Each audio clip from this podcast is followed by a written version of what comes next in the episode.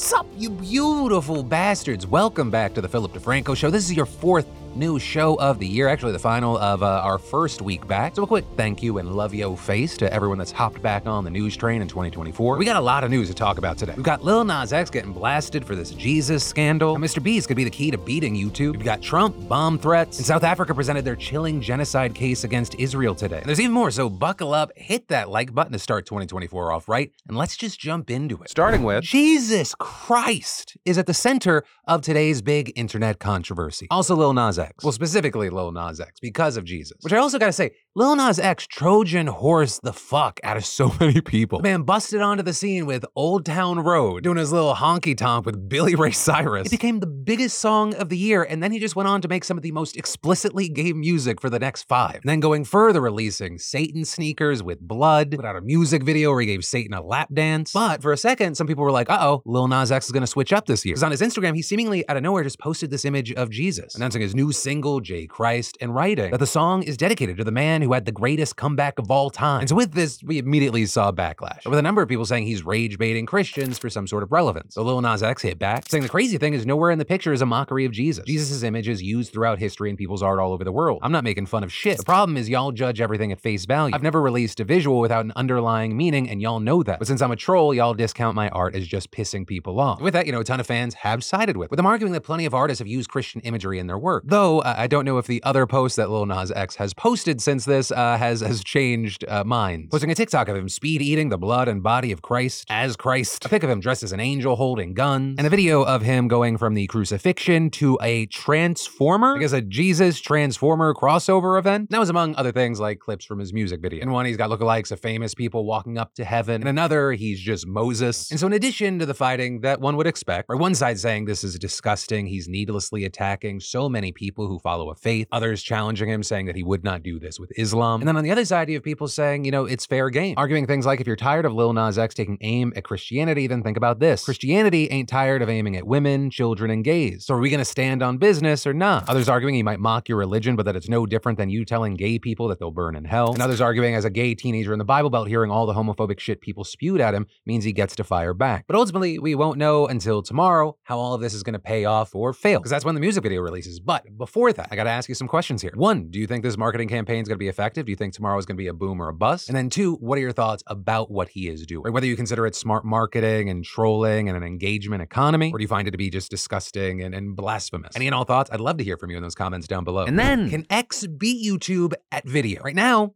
Sounds like the most ridiculous question you could ask. But what if you could steal and use YouTube's own golden boy against them, Mr. Beast? Because Elon wants him some Jimmy. And this is not a new thing. Right shortly after he took over, Elon was talking a big game, telling Jimmy X would actually be able to offer higher compensation for creators than YouTube. But Jimmy is like an insane person when it comes to online stuff. Probably one of the most knowledgeable people about the space. And he responded saying, I'd be shocked if you crack that code. And while X has rolled out an ad revenue model, the money is very much not YouTube money. But someone telling Mr. Beast to upload to X, Elon Musk saying, yeah. But then Jimmy responding, my videos cost millions to make, and even if they got a billion views on X, it wouldn't fund a fraction of it. I'm down though to test stuff once monetization is really cranking. And while some saw that and they were like, oh, Jimmy just dunked on Elon. Not really. All Jimmy did was speak facts. I mean, other big names in the space have also sounded off on this. Creators KSI and Logan Paul, for example. They said that Logan made $1,500 from X, despite that being from hundreds of millions of impressions, which, hey, money is great. But while the, you know, the numbers shift, if you release a long form video on YouTube, depending on the niche or what kind of ads you're getting, that could be like three to forty thousand dollars. I might even be undercutting some of the people in the really specialized niches. And on TikTok, like if you're a part of their uh, creator beta, you get a million views. It fluctuates a lot, but that could be a thousand dollars. But that's not to say that X, like their ad system right now, that's where it will always be. And at least in some way, Elon is trying to recruit talent. For example, last year, Tucker Carlson announced his show on the platform. And just this week, we saw Don Lemon getting a show on X, as well as other shows hosted by former U.S. Representative Tulsi Gabbard and sports commentator Jim Rome. Elon also just announcing a pay hike for creators on X in the coming year. But right now, it remains to be seen what those moves are actually going to do for the platform. It's very early days, but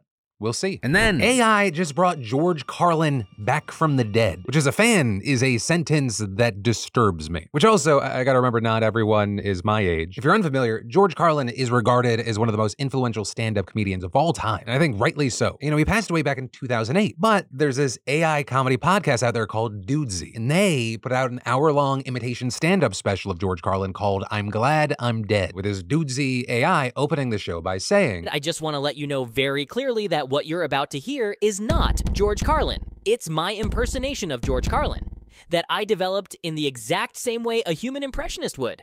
I listened to all of George Carlin's material and did my best to imitate his voice, cadence, and attitude, as well as the subject matter I think would have interested him today. So think of it like Andy Kaufman impersonating Elvis, or like Will Ferrell impersonating George W. Bush. And it then goes into the special, which uses a voice that sounds like George Carlin. And as far as the visuals, like it uses B-roll instead of an AI approximation of his face and body. Also with this, if you're like, what the fuck is Dudesy? You're like, who are these randoms? It's actually hosted by Will Sasso and Chad Kultgen. And they let the Dudesy AI go through their work and personal messages to run the podcast. But, you know, with all this, you have a lot of people disturbed, with even George Carlin's own daughter tweeting, My dad spent a lifetime perfecting his craft from his very human life, brain, and imagination. No machine will ever replace his genius. Here's an idea. How about we give some actual living human comedians a listen to? But if you want to listen to the genuine George Carlin, he has 14 specials you can find anywhere. Others also slamming it, saying if Carlin was alive, he probably would have hated this. Saying things like, I genuinely don't understand how someone can claim to understand Carlin's comedy so well that they can replicate him with AI, but also not understand that George Carlin would have fucking despised them for being so creatively bankrupt and making us all culturally stupider. And for me personally, I agree with both that comment and Carlin's daughter. One, I think Carlin would have hated this. And two, especially if you're not familiar, I highly recommend going back and watching George Carlin specials. But then also three, I gotta add, like, I, I didn't know who the, the Chad guy was before, but I was kind of surprised that this came from Will Sasso. Like, it feels weird that uh, another comedian, whether his, you know, his spotlight has faded or not, would do this. Especially because it appears to be, like, against the wishes of the family. Like, this just kind of seems like disgusting hack shit to me. But, you know, this is a Philip DeFranco show. Are you of this same mindset or no? Do you see, like, what they're doing as, like, being on the, the bleeding edge of uh, art or commentary and tech? Like, I'm trying to have an open mind on it. But my gut says, fuck this bullshit. But whether you agree or disagree, I'd love to hear from you. And then we've got more news we need to talk about, but I gotta take a second to pay some bills. Because I want you to fast forward to the end of 2024. Have you thought about fun, helpful goals like learning a new language? And with that, like, what can you actually do right now to make that happen? Well, thanks to the sponsor of today's show, Babbel, they'll set you up for success. Because Babbel's known for helping you speak a new language in three weeks. So think of where you'll be in 12 months. Or if you're, as my son says, a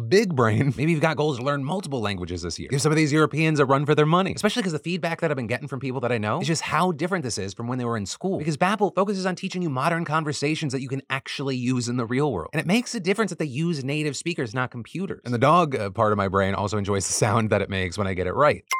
So y'all don't pay hundreds of dollars for a private tutor or use language apps that are a little more than games. Babbel's quick 10-minute lessons are designed by over 150 language experts. And again, they're aimed to help you start speaking a new language in as little as 3 weeks. And best of all, they've given me a special limited time deal for y'all. To get you started right now, you can get 55% off your Babbel subscription, but only for you at babbel.com slash DeFranco. That is 55% off at babbel.com slash DeFranco. Spelled B-A-B-B-E-L dot com slash DeFranco. Rules and restrictions may apply. And then the weirdest and most mysterious thing keeps happening. Any Trump opponent, and that they're trying to or could hold Trump accountable. They, for some weird reason, keep getting threatened and swatted. With the most recent being this morning, when we got the news about Judge Arthur Engoron. Right? He's overseeing the fraud trial against Trump in New York. He was swatted at his home after someone called in a fake bomb threat. And the timing here is also a key thing, because it comes the same day that closing arguments are set to take place in the case against Trump, and just a day after the judge rejected Trump's attempt to deliver his own closing arguments. Right? And that because Trump and his lawyers failed to agree to certain conditions that the judge had outlined in order for that to happen. So with that, we saw Trump take to Truth Social yesterday, targeting Judge Engoron, saying he was a Trump-hating judge, who was trying to screw him, calling the trial rigged and unfair. But also, this is just the latest in several similar incidents in recent weeks. I mean, just last week we had Tanya Chutkan. She's the judge overseeing the January 6th case against Trump. She got swatted at her home. And you've also got sources saying that special counsel Jack Smith, where he's overseeing the prosecution of both federal cases against Trump, he was a target of an attempted swatting on Christmas. So there, luckily, police were called off because law enforcement officials already protecting Smith were able to tell them that it was a false alarm. And they're like, it's not real, we're prepared for this. And a few weeks ago, Maine Secretary of State Shenna Bellows was also swatted one day after she removed Trump from the ballot in her state. And that, as the FBI also recently confirmed it was investigating violent threats against the Colorado Supreme Court justices who ruled in favor of removing Trump from the ballot there as well. And so far, we've only talked about the people involved in Trump's ongoing legal battles. You also have people like Rusty Bowers, for example, the former Speaker of the Arizona State House. He played a key role in fighting Trump's efforts to undo democracy in his state. He returned home the day after Christmas, found it surrounded by cops. Someone had said that there was a pipe bomb and a murdered woman inside. And last week, there was a swatting at the home of Gabriel Sterling, the chief operating officer for Georgia's Secretary of State's office. But unfortunately, none of this is surprising.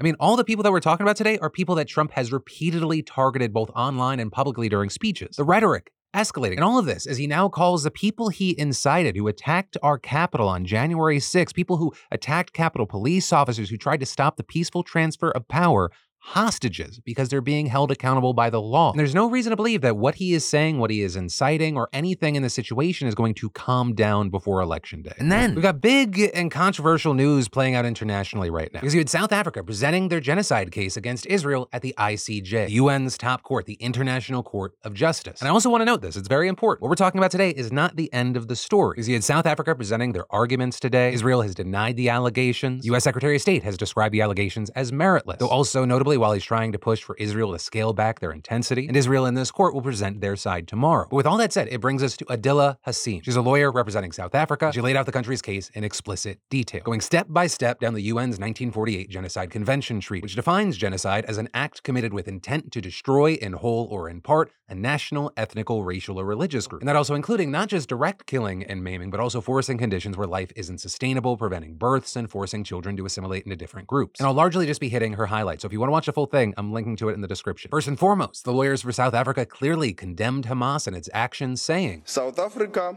unequivocally condemned the targeting of civilians by Hamas and other Palestinian armed groups and the taking of hostages on the 7th of, of October 2023. Now, regarding the bombing of Gaza, Hassim said that this has been clear, calculated, and extensive. The level of Israel's killing is so extensive that nowhere is safe in Gaza. As I stand before you today, 23,210 Palestinians have been killed by Israeli forces during the sustained attacks over the last three months. At least 70% of whom are believed to be women and children. In the first three weeks alone, following 7 October, Israel deployed 6,000 bombs per week. At least 200 times it has deployed 2,000 pound bombs in southern areas of Palestine designated as safe. These bombs have also decimated the north, including refugee camps.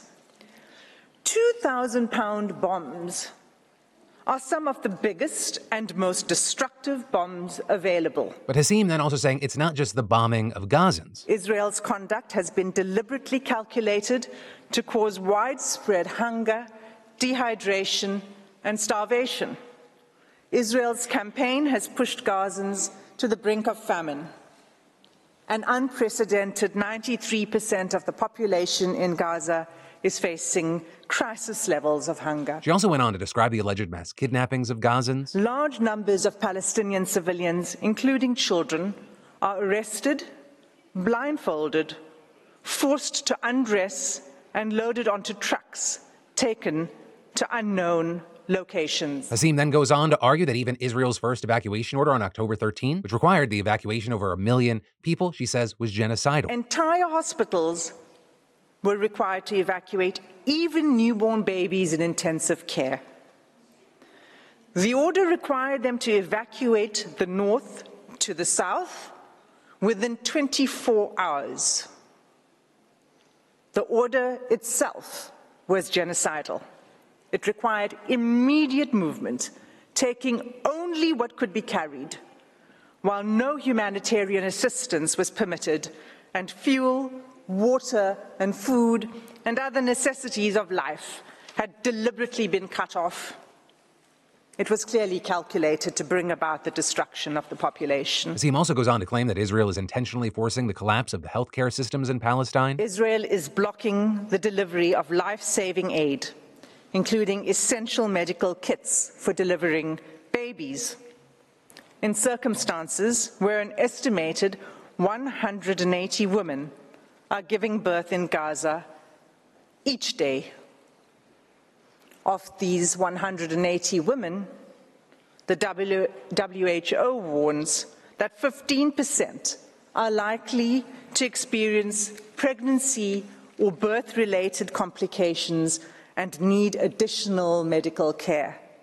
That care is simply not available. Now, with all this, again, I want to stress that Israel is going to respond in UN court tomorrow. With the AP reporting as a sign of how seriously they regard the case, Israeli leaders have taken the rare step of engaging with the court to defend their international reputation, noting that Israel often boycotts international tribunals or UN investigations, saying they are unfair and biased. But with all this, you know, we have gotten a glimpse of the country's rebuttal so far. An Israeli Foreign Ministry spokesman saying on Twitter, Today we were witness to one of the greatest shows of hypocrisy in history, compounded by a series of false and baseless claims, calling the South African lawyers Hamas's representatives in the court and saying they ignored the fact that Hamas uses the civilian population in Gaza as human shields and operates from within hospitals, schools, UN shelters, mosques, and churches with the intention of endangering the lives of the residents of the Gaza Strip. And Prime Minister Netanyahu saying, Today we saw an upside down world. Israel is accused of genocide while it is fighting against genocide, saying Israel is fighting murderous terrorists who carried out crimes against humanity. But with all that said, like I, I do want to note that a lot of what we're seeing play out over these next 48 hours, a lot of it has to do with pressure and public conversation. Because at the very top, there are two ways things could go. They lose, it's done, it's dead. But even if they win, there's a lot of buts. The first, which Reuters and the New York Times hit on, is that we are likely years away from a final rule. We did have a former UN chairman on a commission involving Israel's previous military operations in Gaza telling the New York Times all that South Africa has to do to win a provisional measures order is convince the court that its charge of genocide is plausible. But even then, if the court does side with South Africa, if the AP reporting, although the court's findings are considered binding, it was unclear whether Israel would heed any order to halt the fighting. And noting if it doesn't, it could face UN sanctions, although those may be blocked by a US veto. And again, there's reason to believe that a veto would come in. Because even before they presented their case today, John Kirby, the National Security Council spokesman, he had already denounced South Africa's case, calling it meritless, counterproductive, and completely without any basis in fact whatsoever. You know, as we wait to see what happens next, both the reactions and the fallouts to what we saw today, as well as